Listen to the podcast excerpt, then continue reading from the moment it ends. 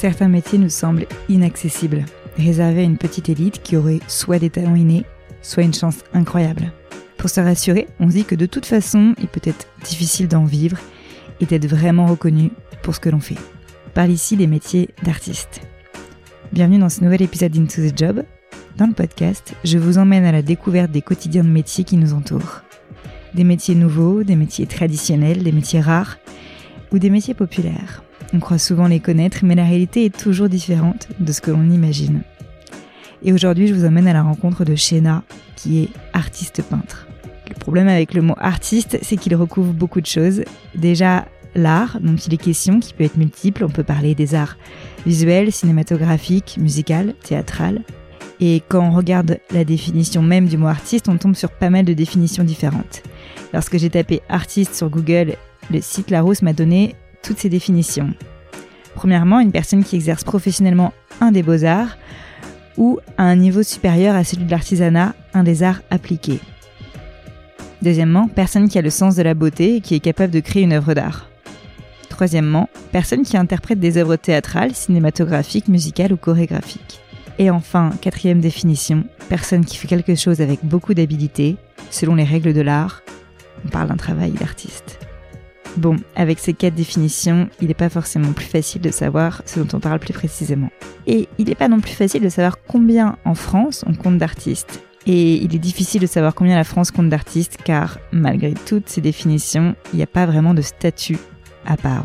On n'a pas de catégorie artiste dans la définition des métiers en France. Et il faut dire que la plupart du temps, on ne se définit pas comme artiste à la sortie des études ou même après deux ans de travail. Lorsqu'on a préparé cet épisode, Shena ne m'a pas tout de suite mentionné le mot artiste. Elle faisait déjà de la peinture et l'illustration, mais pour trouver le mot qui rassemblait toutes ces activités, il lui a fallu plus de 10 ans. 10 ans pour se définir comme artiste peintre. Dans cet épisode, vous apprendrez à quoi ressemblent les journées de Shena, qui, spoiler, n'est pas toujours devant ses toiles. Vous découvrirez les différentes étapes de composition, depuis la commande d'un particulier ou d'une marque jusqu'à la livraison finale de la toile. Vous entendrez les clichés auxquels elle fait face lorsqu'elle dit qu'elle est artiste. Allez, assez parlé, je vous souhaite une bonne écoute.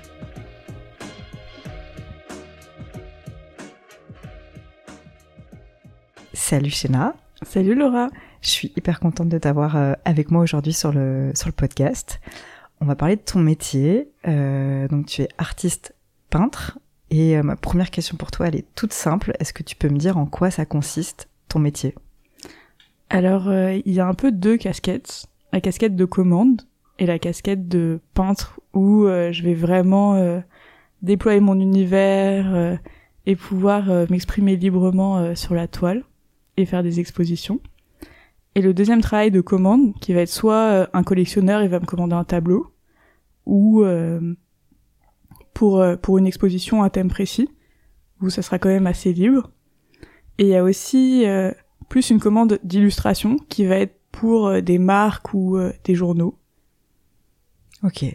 Donc à chaque fois, du coup, c'est toujours ton univers, le même travail entre guillemets que tu fournis, mais il y a plus ou moins une direction dans laquelle tu vas partir, mais dans tous les cas, on respecte ton univers et, et, et ta façon de faire. Exactement c'est le même univers et c'est le même c'est le même processus même. Ce qui a un côté euh, où moi en fait le mon travail c'est une sorte de, de recherche de monde invisible que ce soit à travers les rêves ou à travers euh, des inspirations qui me viennent. En fait, ma créativité, elle arrive par image. Par exemple, je vais lire un article ou je vais lire un poème. Je vais même écouter de la musique et je vais avoir des images qui vont apparaître dans mon esprit. Et je vais être un peu comme la, commissaire d'exposition de ces images. C'est marrant parce que pour moi, ça vient vraiment de, de l'extérieur. C'est pas moi qui crée ces images, c'est des images que je reçois et que je vais retranscrire après. Ok. Super, tu vas nous parler de tout ça. Et avant de nous en parler, est-ce que tu peux, alors en fonction de tout ce que tu as dit, mais nous parler un peu d'une journée type pour toi euh, On pourrait se dire qu'on a l'impression que tu passes ton temps à alors illustrer, peindre ou dessiner. J'imagine que c'est pas le cas. Est-ce que tu peux nous parler un peu d'une journée type? Alors c'est très intéressant parce que j'ai, en fait, je pense que j'ai trois, quatre journées type. Ok, vas-y. Selon, euh, par exemple, euh, ça peut être une journée où euh, là en ce moment, je suis en train de finir une grosse commande. Je fais une toile de d'un mètre cinquante de diamètre et ça fait euh, très longtemps que je suis dessus parce que avec toutes les commandes et comme on m'a, on m'a pas, faut toujours me donner une deadline, Ouais, sinon ça traîne. sinon ça traîne. Et, euh, et du coup, il y a des journées où je suis, où je fais que ça toute la journée, où je vais vraiment faire, euh, enfin, je vais avoir l'image du, du peintre tel qu'on se le représente, où je vais être avec ma toile, avec mes pinceaux, je vais mettre un petit, un petit podcast ou un livre audio ou la musique. Et je vais me mettre dans des bonnes énergies. Parce que c'est important pour moi aussi d'être dans une bonne, euh, un bon état d'esprit quand je peins? Parce que je crois vraiment que comment on est lorsqu'on peint, ça influe la toile. Et pour moi, la preuve de ça, c'est parfois tu regardes euh, deux toiles euh, bleues, faites par deux artistes différents, mais bleu complètement bleu, hein, Ouais. de, de l'art abstrait, euh, juste des toiles peintes en bleu. Ouais. Et il y en a une, elle va te faire sentir bien, et l'autre te faire sentir mal. Ça- C'est dû à quoi?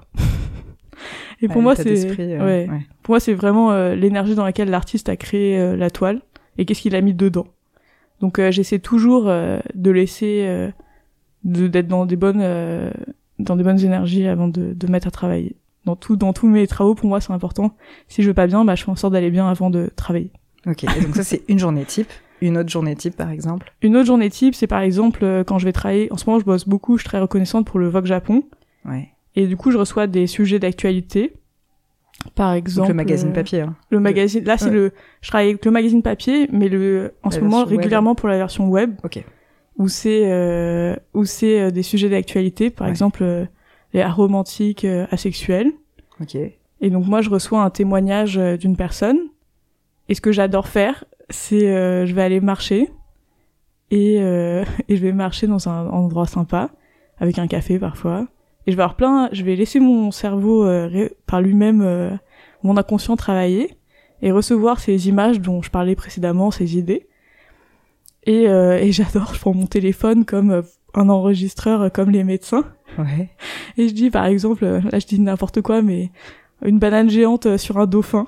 Ouais, si c'est Et là, les gens commencent à se dire, mais qu'est-ce qu'elle, qu'est-ce qu'elle peint et qu'est-ce qu'elle non, je pense, je pense personne m'entend. Mais moi, j'ai, moi, j'ai l'impression d'avoir l'air comme un médecin super sérieux qui dit euh, Ouais. pouls à 130, euh, le patient euh, à 37 degrés euh, ouais. température. Et après, je vais rentrer à l'atelier. Et là, je vais me mettre euh, à, à dessiner euh, les esquisses. Donc, euh, je réécoute ma voix avec les avec les idées. Ouais. Et je vais et je vais les mettre sur le papier et après l'envoyer au commanditaire. Ok. Et sinon, ça t'arrive aussi, j'imagine, d'être dans des moments plus bah, de prise de commande euh, ou de d'explication aussi de ce que t'as envoyé. Enfin, de tu, j'imagine que t'envoies pas juste une œuvre comme ça sans, sans rien dire. T'expliques aussi un peu ce que t'as fait, etc. Oui, en fait, euh, je vais toujours euh, préciser. Moi, il y a un truc euh, qu'on m'a pas appris à l'école et qui est très important. Après, c'est moi, c'est mon un peu mon éthique de travail. Où je suis quelqu'un de très. euh, Mon choix, c'est vraiment. Mon but, c'est vraiment que le commanditaire soit le plus heureux possible. Ouais. Donc, je- quand j'envoie les esquisses, je vais dire euh, qu'à ce stade-là, tout est modifiable. Après, selon le nombre d'allers-retours qu'on a inclus dans le, dans le devis Ouais. que tout est euh, modifiable, qu'on peut mélanger les idées, que je suis ouvert à leurs propositions et que le but c'est qu'ils soient le plus heureux possible. Donc Ok. j'envoie ça et je décris un peu les idées. euh, Ouais. Idée numéro une, Ouais, une ouais. banane sur un dauphin. Idée numéro deux, souvent j'inclus des trucs plus ou moins euh, imaginatifs. tu t'as un degré, c'est-à-dire que tu dis bon là c'est plutôt euh, safe entre guillemets, euh, ça va pas trop loin, c'est ça? Ouais. Et là, c'est- Parce que je sais que souvent aussi, euh, euh, personnes créatives vont, euh, il y, a- il y a une idée, une proposition qui va être très alignée avec ce que le client entre guillemets demande, et une beaucoup plus éloignée, euh, justement pour tester un petit peu euh, et voir jusqu'où on peut aller. Exactement. Et en général, j'essaie toujours de... euh, Je suis très généreuse dans mes esquisses. Je donne beaucoup, beaucoup d'idées en général. C'est assez rare, c'est vraiment euh, si... euh, c'est vraiment très rare quand je donne pas beaucoup d'idées. Ouais. En général, c'est plus une limitation de temps si on me fait travailler dans le, dans le rush ou des choses comme ça. Oui, j'imagine. Et donc comment ça se passe? Ces marques, elles viennent te voir à toi, t'as pas d'agent, donc elles, elles te contactent directement? Les marques euh, et les journaux... En fait, parfois, ça m'arrive aussi d'envoyer mon book. Par Ouais. exemple, les journaux avec qui je travaille actuellement, c'est moi qui leur ai envoyé mon travail. Ok. faut savoir que c'est des, des métiers où euh, on se dit ouais c'est les, c'est les plus talentueux qui, qui vont réussir Je pense qu'il faut une dose de talent, bien sûr. Ouais. Le talent, ça se travaille. Et il faut aussi euh, savoir euh, aller euh, taper aux portes. Et vraiment, euh, du coup, parfois, c'est c'est se faire. euh, Enfin, au début, pour moi, c'était aussi. euh, Je sais pas comment dire autrement, mais se donner un coup de pied aux fesses Ouais, ouais. pour devoir. euh, Parce que c'est un côté un peu euh, violent le comme tu te vends, image, mais Ouais, tu vas te vendre. moi j'étais archi. Là, tu vois bien que je suis plus tout timide. Mais euh, il y a huit ans, j'étais. J'allais à mes rendez-vous euh, avec un portfolio sous le bras et j'avais des sueurs froides dans le métro. Ouais, ouais. Limite, je faisais une crise de panique dans le métro. Ouais, ouais. Et je me disais, pour me motiver, ok, mais est-ce qu'il y a un autre endroit où t'aimerais être qu'aller à ce rendez-vous? Et c'était non, en fait. Du coup, euh, je me faisais... Je me faisais, violence et euh, ouais. exactement. Donc, soit elles viennent te... Bon, j'imagine qu'elles viennent te voir aussi au bout d'un moment à force de collaboration. Il y a celle que toi, t'as été voir. Euh, D'ailleurs, tu parles avec qui, du coup, euh, généralement euh, C'est quoi l'interlocuteur type euh, dans ces sociétés? C'est intéressant parce que c'est toujours quelqu'un de différent. Parfois, ça peut être des créatifs. Ok, Avec les journaux, par exemple, c'est toujours les directeurs artistiques. ok, Donc ça, c'est... ça- Et, et on parle le même langage avec eux. ok. Et en fait, parfois, je vais aussi parler avec des, des commerciaux ou avec carrément directement... euh, par exemple, pour le salon de l'agriculture, j'ai fait une grande fresque de, de 8 mètres. Génial. Et c'était vraiment un beau projet et c'est directement avec euh, avec le directeur de d'Agri demain euh, qu'on dialoguait. Du coup, c'est pas les mêmes euh, c'est pas les mêmes euh, discussions. Oui, il faut que tu t'adaptes, toi, par rapport à la demande et à ce que tu... et tes explications aussi, j'imagine. Ouais, mais ça se passe honnêtement, c'est ça se passe ça c'est plus facile quand c'est un créatif en face, Mhm. mais pas forcément en fait. Ça dépend de la personne. Ça dépend de la personne, mais souvent ils comprennent bien mon travail parce que je suis reconnaissant qui qui comme mon travail a un style euh, affirmé. Du coup, euh, le moment, le seul moment où je sais que qu'ils ont pas compris mon travail, c'est quand on va me dire fais un trait plus fin ou des choses comme ça. Noir et blanc. Ouais, noir et blanc exactement. ouais, ouais, exactement. Et après, après là, je sais que qu'ils ont pas très bien compris mon travail et c'est c'est le seul moment où ça peut un peu. euh, Ouais. On m'a déjà dit aussi une fois euh, que je faisais pas du schéna quoi. Ah, c'est vrai. Ça, Ça, y est, le- t'avais ta marque qui était... euh, Ça c'était le ça c'était le plus dur parce que c'était comme euh, si toi on dit non mais t'as pas ta voix habituelle Ouais, ouais, ouais. alors que c'est tu peux pas changer Oui, de tu peux pas, c'est toi, quoi. Ouais. Euh, donc là, vous vous mettez d'accord sur un brief euh, ou une demande avec un délai ou pas, d'ailleurs. Euh, comment ça se passe du coup? C'est toi qui leur poses des questions? Bah, c'est super intéressant par exemple euh, là dernièrement pour pour une peinture donc la peinture que je suis en train de finir euh, d'un mètre cinquante de diamètre c'est pour une euh, une super notaire qui adore euh, qui est passionnée d'art Mhm. et son prédécesseur en fait du euh, du cabinet euh, notarial et ben il avait demandé à Combas je sais pas si tu connais cet artiste un super artiste euh, français de faire sa vision du métier de notaire Ok. et du coup elle a demandé à une jeune artiste émergente moi de faire euh, sa vision du euh, du notariat. Et j'adore euh, enfin c'est vachement je lui ai dit bah parle-moi parle-moi de ton métier je sais ce que c'est mais j'ai envie de voir de ton côté comment pour toi c'est quoi le en quoi ça consiste. Et moi ce qui m'a marqué c'est vraiment que le notaire en fait il marque chaque étape importante de la vie. Et du coup je me suis dit que j'allais créer un cycle de la vie j'ai du coup on a j'ai fait c'est pour ça que la toile est ronde. Parce qu'on part euh, dans une sorte de roue euh, de la naissance en haut à gauche. Ensuite on descend. On a euh, une famille qui emménage avec des enfants les enfants qui grandissent dans la maison. Ensuite euh, des gens qui nagent dans une piscine avec un cygne. Euh, ensuite un mariage dans une belle voiture avec des petites euh, avec des fleurs. Enfin plein de symboles aussi de, de joie et de de prospérité et de chance et ensuite, ils vieillissent, après, euh, heureux euh, dans une belle maison à la campagne. Et ensuite, euh, la mort, que je vais symboliser plus par un panthéon que par un cercueil Ouais, ou quelque ouais, chose. ouais. J'essaie de mettre des choses assez positives dans mon travail, toujours. On va tous finir au Panthéon. Quoi. Merci. Le repos éternel. Donc si on va chez cette notaire, sachez-le, on va tous finir au Panthéon. Ok, d'accord. Et du coup, euh, et du coup, au milieu, j'ai créé une, une, une figure euh, féminine un peu euh, onirique, avec un, une plume dans la main, pour montrer que chaque étape de la vie, on doit passer chez le, en général, par chez le notaire. Ok. Ok, donc là, le brief s'adapte complètement en fait à la demande que tu as. Par quoi tu commences une fois que tu as ce, cette demande tu, tu commences par quoi? Par cette fameuse marche avec ton café euh, et des idées, c'est ça? Euh, Pas pour, pour l'étoile, par contre, c'est comme c'est comme comme t'as pu l'entendre, c'est une œuvre assez euh, avec plein de détails et Ouais. d'idées. Du coup, là, je vais pas proposer euh, 20 idées parce que sinon, je vais m'épuiser. ouais, ouais, ouais. Et surtout, euh, quand c'est aussi riche que ça, l'idée de base, je la propose directement à, à mon, au commanditaire. Et ensuite, on va affiner ensemble le projet. Donc c'est drôle parce qu'elle euh, elle a voulu rajouter plein de détails un peu personnels euh, cachés dans la dans la toile que je dirais pas, Non, non. secret entre elle et moi. Et euh, et du coup, on a elle est venue à l'atelier, on a fini ense- ensemble l'esquisse, Ok. on a établi une palette de couleurs. Donc esquisse, c'est juste du, du dessin. L'esquisse, c'est vraiment les dessins préparatoires qui sont faits assez rapidement. Ok. Sauf que là, du coup, je fais une esquisse très poussée, comme c'est. Mais parfois, plus ou moins, en fait. Là, c'est juste qu'il y avait plein de détails. euh, Et tu fais sur quoi? Sur une euh, toile sur, déjà, euh, sur papier. Sur papier. Et après, je le passe sur l'iPad pour pouvoir modifier facilement. euh. Ok. Et ensuite, je vais, euh, je vais projeter l'esquisse sur la toile. Ok. Parce que, euh, en fait, il faut savoir, dans un dessin, ça m'est déjà arrivé quand j'étais vraiment débutante, euh, il y a pas 15 ans, mais peut-être une, plus d'une dizaine d'années. Ouais. Tu fais une esquisse et tu fais ton dessin final et en fait, tu te trompes dans les proportions. Ouais. Par exemple, on va dire, euh, t'as une pomme dans une main et le, et ce qui est extraordinaire, c'est que la pomme est minuscule dans ton dessin. Mm. je dis n'importe quoi. Ouais, mais- ouais, ouais. On va comprendre, ouais. Et en fait, au dessin final, tu fais que la pomme, elle a une taille normale de pomme, et en fait, du coup, ça a perdu tout son intérêt, et tu dois tout recommencer parce que c'est pas les bonnes euh, proportions. C'est pour ça que je projette, surtout quand il y a beaucoup de détails et que j'ai beaucoup euh, travaillé sur l'esquisse avant. euh. Ok. Et donc là, tu fais valider quoi comme étape au fur et à mesure? Donc la première étape, c'est euh, l'idée de base, Ouais. après les esquisses, Ouais. après, en général, ça arrive qu'on modifie, ça arrive qu'on modifie pas les esquisses, après la gamme de couleurs, et après le dessin final. Et gamme de couleurs, qu'est-ce que tu proposes toi du coup?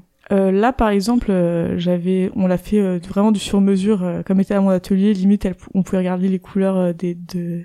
Parce que moi, j'ai, en peinture, j'ai créé des mélanges que j'aime et que j'utilise. Donc c'est génial. Je pouvais lui montrer les pots de mélanges que j'avais fait déjà, Ah que j'utilisais. Ouais, ouais.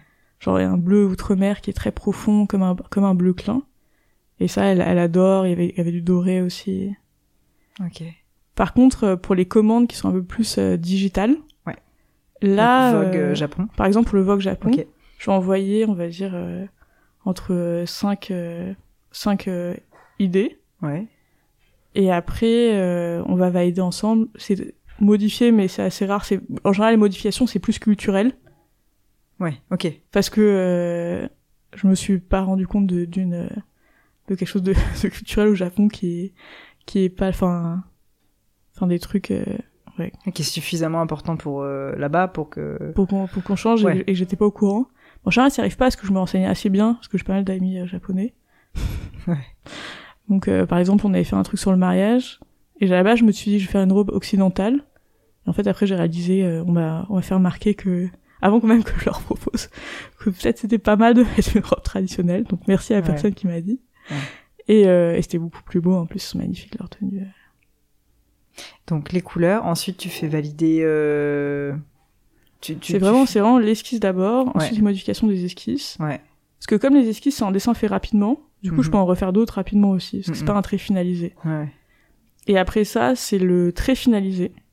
Ok. Donc je finalise mon trait, où je, où je fais vraiment le beau dessin avec le trait final. Et ensuite la couleur, où en général je propose plusieurs euh, options de colorisation. Ok. D'accord. Euh...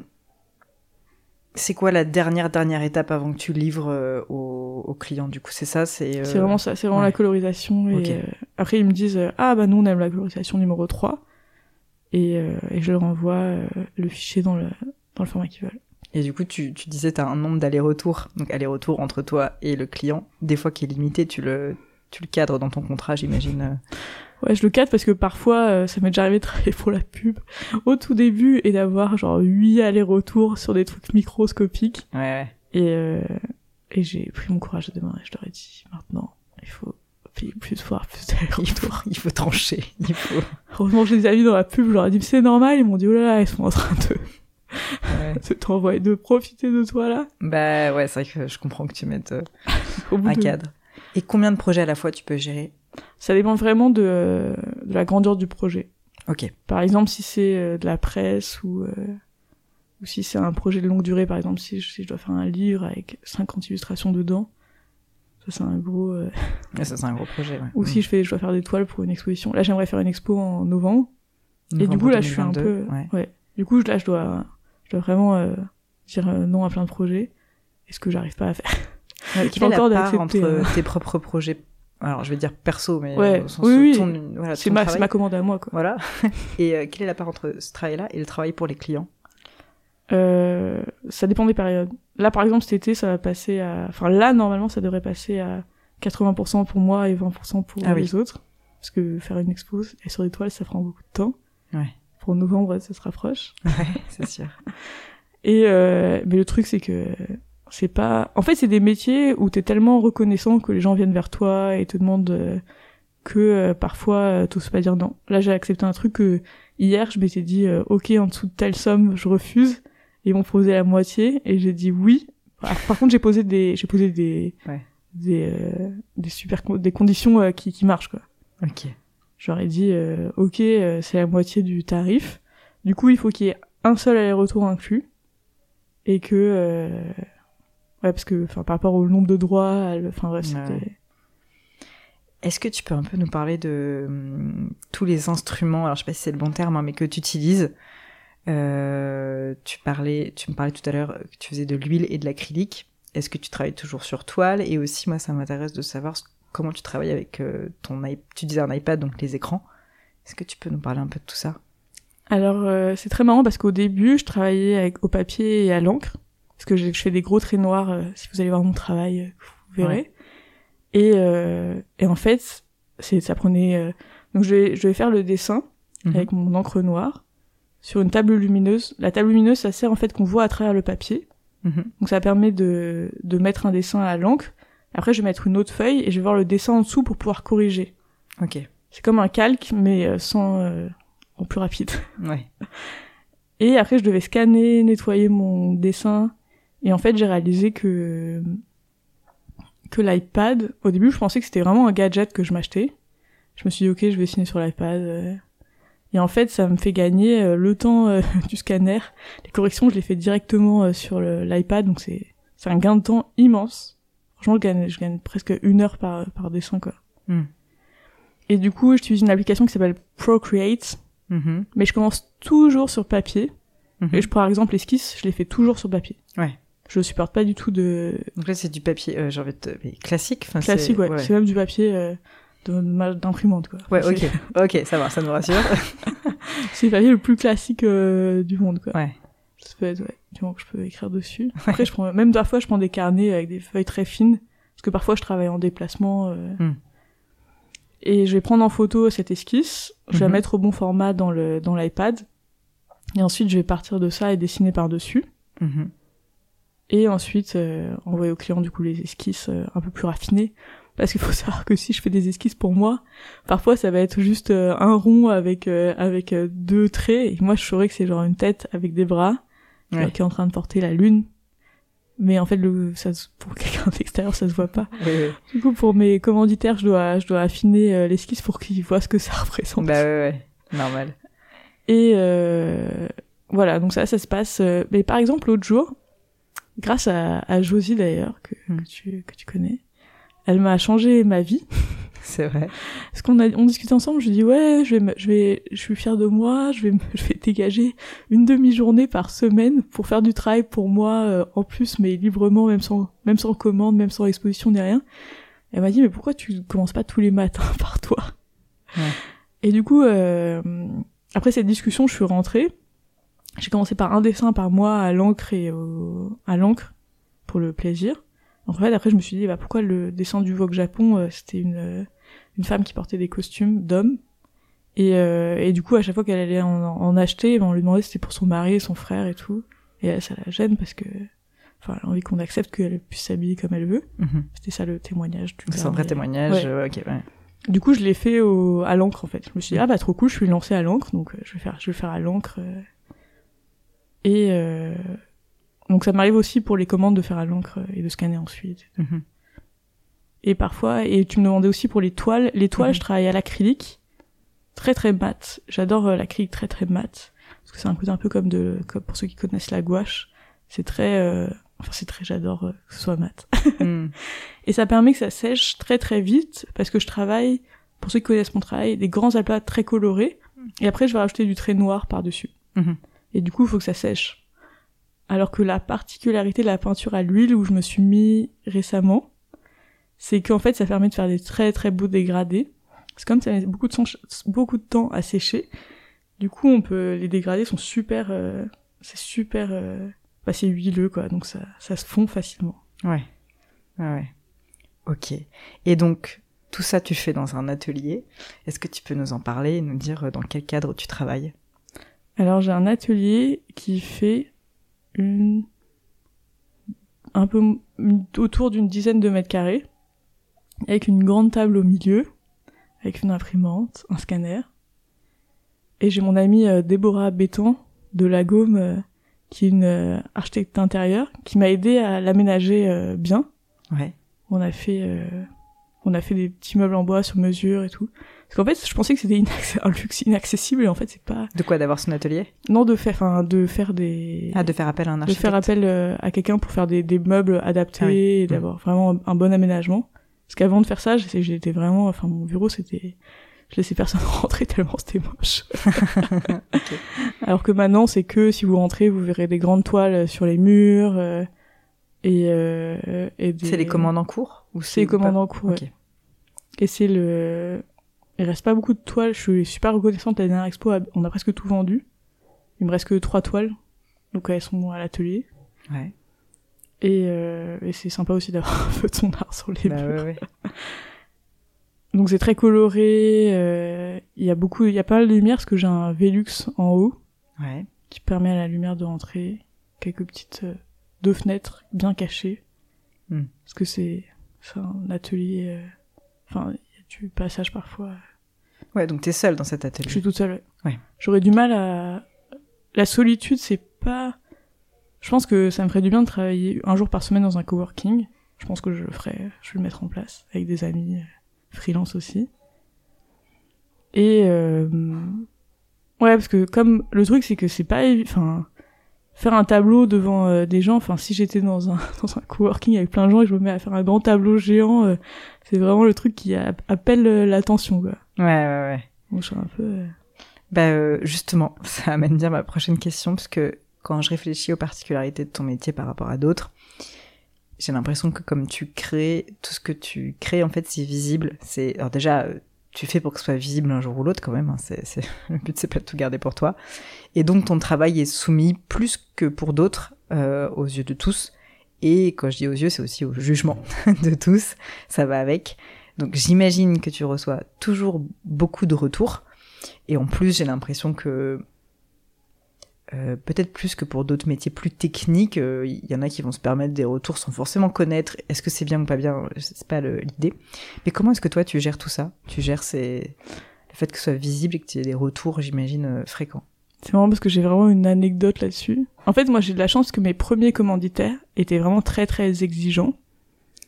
Et du coup, euh, j'essaie j'essaie vraiment de, de rester, euh, de mettre l'ego de côté quand je crée. Ce qui bien sûr, euh, c'est c'est pas le cas. hein. C'est sûr qu'il y a de l'ego quand on crée quelque chose. euh, je dis pas du tout que j'ai pas d'ego. C'est pour moi pas possible. Ouais. Mais j'essaie de mettre l'ego de côté. Et c'est marrant parce que euh, l'anecdote qui me vient à l'esprit, c'est euh, grâce à ces commanditaires exigeants, lors de mon projet de diplôme, il y a un monsieur qui arrive et qui me dit euh, Ah, euh, moi j'aurais pas fait ça comme ça, c'est c'est pas bien comme ça. Et au lieu de, au lieu de, me, de me vexer ou je sais pas quoi, bah, je, tu laisses l'ego de côté. Et je dis Ah ouais, euh, pourquoi Qu'est-ce que qu'est-ce que t'aurais fait à ma place Euh, Oui. Et du coup, c'est vachement bien parce que j'ai transformé une critique euh, inutile Oui, en critique constructive. Et le mec, c'était vachement intéressant ce qu'il me disait. C'est juste que c'était pas mon projet, mais c'était super intér- intéressant. Et on sait jamais, ça se trouve, il aurait dit un truc extraordinaire qui aurait changé mon travail, ça arrive aussi. Hein. Apprendre, les, apprendre, prendre les critiques et tout constructif, c'est super important euh, quand, quand elle nous parle.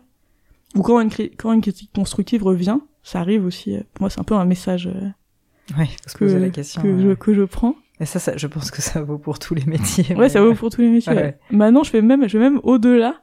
Genre euh, là, j'ai repris les cours de peinture à l'huile, D'accord. ce qui fait vraiment du bien. J'adore toujours apprendre, euh, continuer à Mm. essayer d'être meilleure dessinatrice, Mm. comme c'est mon outil principal. Mhm. Et, euh, et j'écoute même les critiques que le prof il fait aux autres élèves, même aux, aux super super débutants, parce que c'est génial parce que ça me permet de de de, de retrouver les bases. euh. En fait, j'adore les critiques constructives. Ouais. Genre c'est vraiment. Après, quand si quelqu'un va me dire euh, une des premières critiques que j'ai eues, je me rappellerai toujours, et ça, ça fait super rire. C'était, euh, j'ai fait une école qui s'appelle Penningen, Mhm. et il y avait une prépa de la prépa. C'était le mercredi après-midi, c'était à Pépinière. Attends, quand tu dis prépa de la prépa, c'est-à-dire qu'il y a une école préparatoire pour cette école et toi tu faisais celle qui préparait à cette prépa. En fait, c'était juste le mercredi après-midi, il y avait un cours de dessin, quoi. Ah ok, d'accord. C'était juste un, un petit cours de dessin le mercredi après-midi. Et la prof, je ramène mon premier dessin et tout, tremblotante, toute timide. Elle me dit, ton trait est moche. D'accord. Qu'est-ce que tu fais avec ça? Et du coup, moi, j'étais super timide, donc à l'époque, je savais pas euh, dire, euh, ok, mais comment l'améliorer? En fait, en fait, ne me dis pas qu'il est moche, c'est pas important. Enfin, tu peux me le dire, mais dis-moi comment l'améliorer. Oui, oui, c'est surtout, Surtout ça. une prof. Ouais, ouais. Maintenant, je donne des cours, jamais je dirais un truc comme ça, quoi. ouais. C'est super drôle, quoi. Et comment tu fais? Parce que j'imagine que tu as quand même un travail, tu le disais tout à l'heure, il y a des états d'esprit. Euh, généralement, pour euh, les gens qui font euh, un métier comme le tien, on parle beaucoup d'inspiration, le fait d'être inspiré. Euh, et j'imagine en plus des fois, notamment avec les, les commandes, euh, t'as des délais, donc tu vas pas dire je vais laisser l'idée venir à moi, puis le jour où elle vient à moi, je commence quoi. Comment est-ce que tu fais pour euh, être euh, inspiré et, euh, et en fait, je voudrais savoir comment ça se passe en réalité quoi, parce qu'on a souvent des, des images. Alors moi, c'est vraiment... euh, J'avoue, c'est comme un muscle. C'est comme quand tu fais des abdos. Après, tes abdos, ils sont super forts. Et tu peux... ou Quand t'as les bras musclés, tu peux porter des, des cartons lourds tous les jours. Hmm. Pas que quand, pas que quand t'es plein d'énergie. Ouais. Et l'inspiration, c'est vraiment pareil. Ça a vraiment un côté. euh, Avant, avant, je... en fait, avant, j'avais pas du tout la même démarche créative que maintenant. Maintenant, quand... avant, quand j'étais en recherche d'inspiration, peut-être j'allais au musée ou euh, je regardais des images qui avaient vraiment aucun rapport avec ce que je fais, Mhm. juste pour, euh, juste pour laisser mon cerveau. En fait, je pense le secret de l'inspiration, Vas-y, on écoute tous. c'est pas en fait c'est de garder un un cerveau ouvert en fait euh, si on n'a pas d'inspiration pour moi c'est qu'il y a quelque chose qui bloque ou quelque chose de fermé c'est un peu euh, par exemple euh, moi je sais que les seuls moments où euh, je vais pas avoir d'inspiration je suis reconnaissante que le reste du temps j'en ai Hmm. c'est euh, je vais pas dire quel commanditaire et ils me disent oui on a oublié de t'envoyer le brief c'est quelque chose de régulier on t'a oublié on a oublié de t'envoyer le brief il faut que cet après-midi euh, tu nous fasses euh, les idées et en plus c'est un thème super ouvert je vais dire un, un autre truc mais non je vais même pas donner d'exemple mais Tu peux j'ai la liberté par exemple. ouais la liberté et, et je leur envoie un message mais liberté encore ça ça va parce que c'est c'est vraiment un, un thème que j'ai bien traité Ok. On va bon, dire, alors, euh, mauvais exemple. on va dire non, non c'est un bon exemple mais parce que c'est par rapport à mon travail quoi Ouais. On va dire euh... non mais je peux pas parce que c'est trop proche du vrai brief mais en gros du coup j'a- j'appelle ma euh, la commanditaire je lui dis ouais ok j'accepte de le faire parce que j'aurais pu refuser parce que c'était un short line et en plus j'avais plein d'autres projets qui s'accumulaient. Hmm. et euh, je dis ok donne-moi des mots pour euh, parce que parfois là quand c'est trop vague et ben la créativité justement elle euh, elle peut pas venir parce que parfois dans certaines contraintes aident à faire venir la créativité par exemple si on a une contrainte de couleur ou certaines restrictions font que ça resserre le de sujet taille ou de. Ouais, et ça permet vraiment de euh, de s'exprimer par exemple si tu sais que ça va être un timbre ouais. Ouais. et ben du coup euh, tu vas pas faire les mêmes images que si c'est une fresque de 8 mètres Ouais, on parlait de timbre parce que je parlais des- dans le podcast, euh, le visuel qu'on a, c'est le, le- le visuel de la vignette du podcast.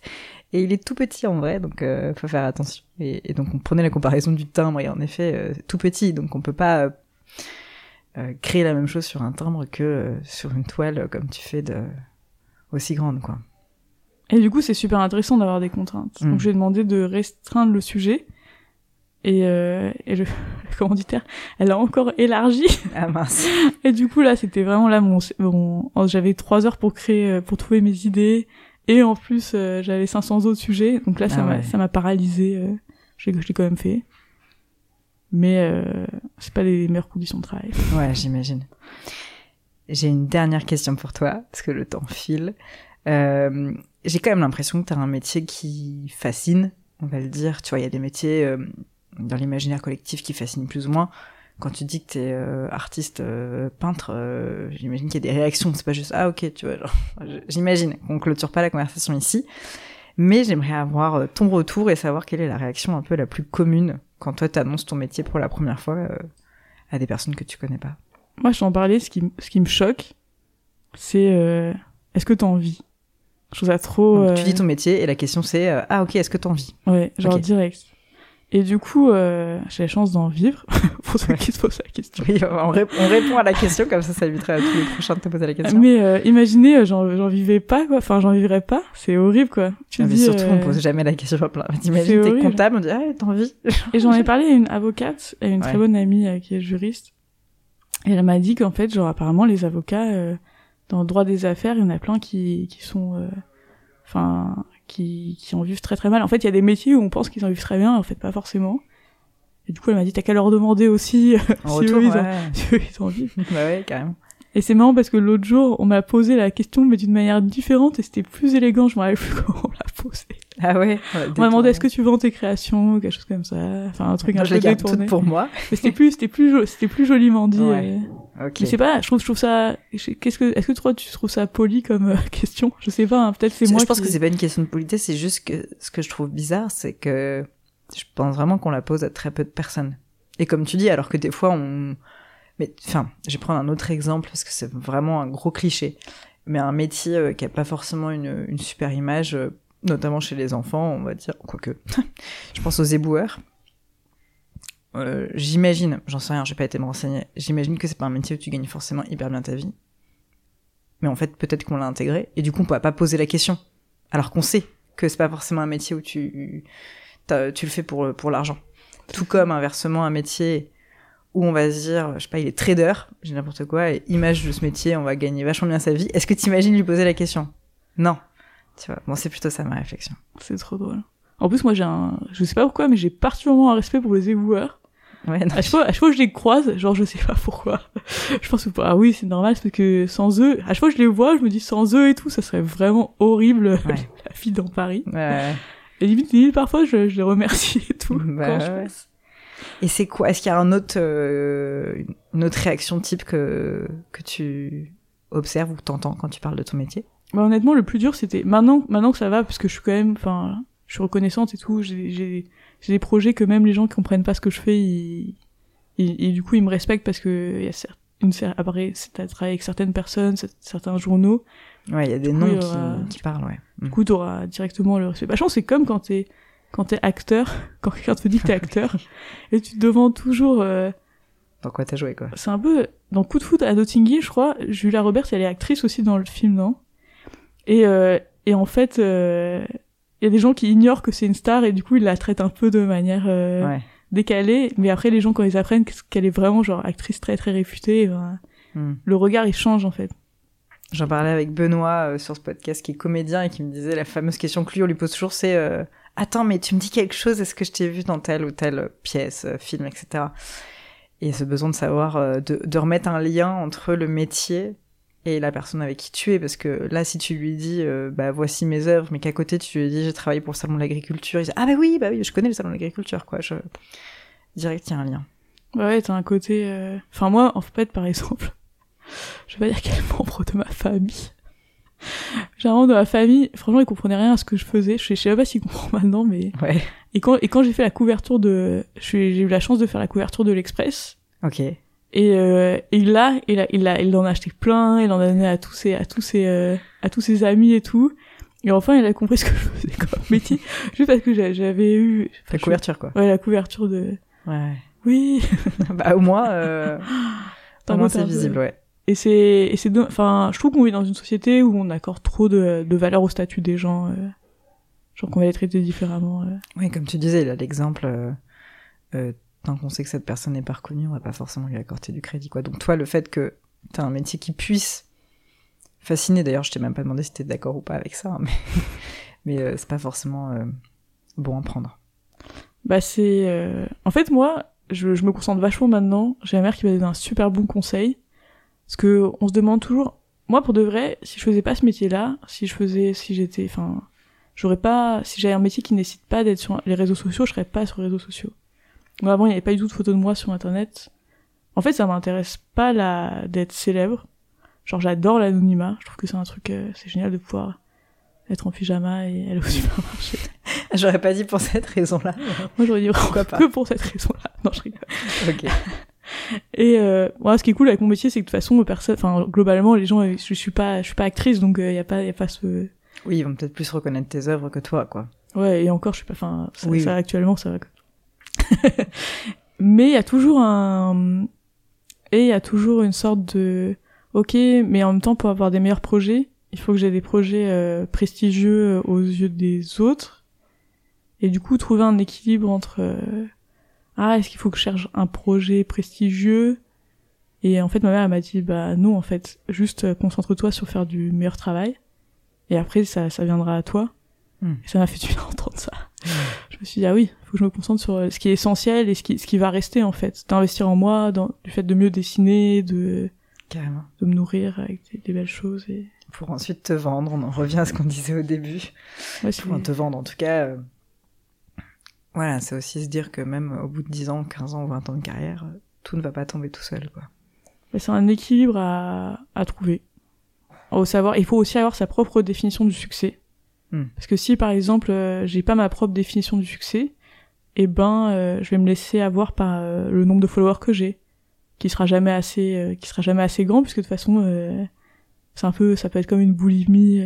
Hmm, quand c'est quand c'est des trucs métriques t'as toujours des gens qui ont plus. C'est comme l'argent, est-ce que je suis, enfin, hmm. c'est pas est-ce que je suis, est-ce que je suis milliardaire, mais est-ce que j'ai assez pour faire ce que j'ai envie de faire en fait. Oui, complètement. Et savoir qu'est-ce qu'on quelle somme on a envie de gagner.